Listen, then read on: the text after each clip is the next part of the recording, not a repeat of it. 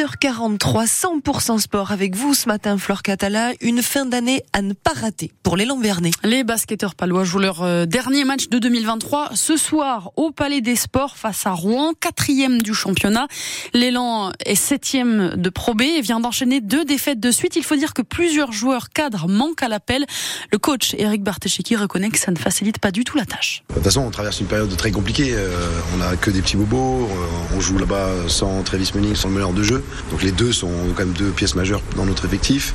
Et on va encore être malheureusement dans ce cas de figure-là euh, sur le match de, demain. La trêve va arriver au bon moment parce que euh, on a besoin effectivement de repartir début janvier avec tout le monde. Mais euh, voilà, repartir avec de l'effectif, trouver un autre meneur de jeu si vraiment ça se confirme. Il va falloir scruter le marché, voir quels sont les joueurs sur le marché américain. Peut-être que ça peut être un petit peu plus. Mais on est qu'au début de la recherche. J'ai des agents qui vont commencer à me contacter depuis hier.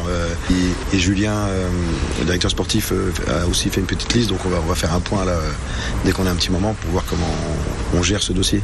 Et Béarnais, Rouen, donc coup d'envoi à 20h au Palais des Sports ce soir. Et puis en rugby, avant le dernier match de l'année de la section paloise, son président fait déjà le bilan. La section deuxième du top 14 après 10 journées, invaincue à la maison et qui a énormément gagné en constance. Une première partie de saison très solide et logiquement récompensée selon Bernard Ponneau une forme de sérénité, de connexion entre les mecs euh, et une bonne connexion. Oui, c'est ce qu'on retiendra un peu cette année. Euh, la différence, c'est que justement, on arrive à élargir cet effectif, à mettre des mecs dans le coup qui sont là et même qui pèsent. Ce que je veux, c'est que les types se payent. Je pense qu'il y a beaucoup de travail. On a toujours tendance à dire on travaille beaucoup, tout le monde travaille beaucoup, mais euh, je pense qu'on est passé par des phases, un petit peu de cristallisation du groupe et ces phases-là nous amènent à une forme de maturité qui commence à payer. Et ça, c'est quand même beaucoup d'efforts aussi et beaucoup de conviction parce qu'il a fallu énormément de conviction euh, à tout l'encadrement, au staff, euh, à la gouvernance du club, à tout le monde. Et c'est pour ça qu'on pousse tous dans le même sens. On est, nous aussi, très connectés. Et grâce à ça, je pense que ça commence à payer. C'est parce qu'on n'a pas baissé les bras là-dessus.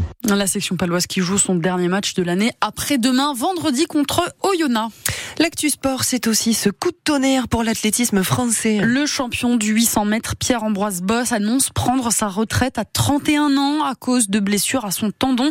Pierre-Ambroise Boss qui nous avait fait vibrer en 2017, souvenez-vous. Oui, oui, Il va être champion du monde Champion du monde Champion du monde Dans la dernière ligne droite, je comprenais pas. Je vivais un rêve, ils étaient derrière. Et je me suis dit, c'est pas possible. Là, je, en ce moment, c'est pas moi qui, suis en train de courir maintenant. J'y croyais pas, sérieusement. J'y crois toujours pas, en vrai. Pierre-Ambroise Boss, donc en 2017, après son sacre de champion du monde, qui ne participera donc pas aux prochains Jeux Olympiques de Paris 2024.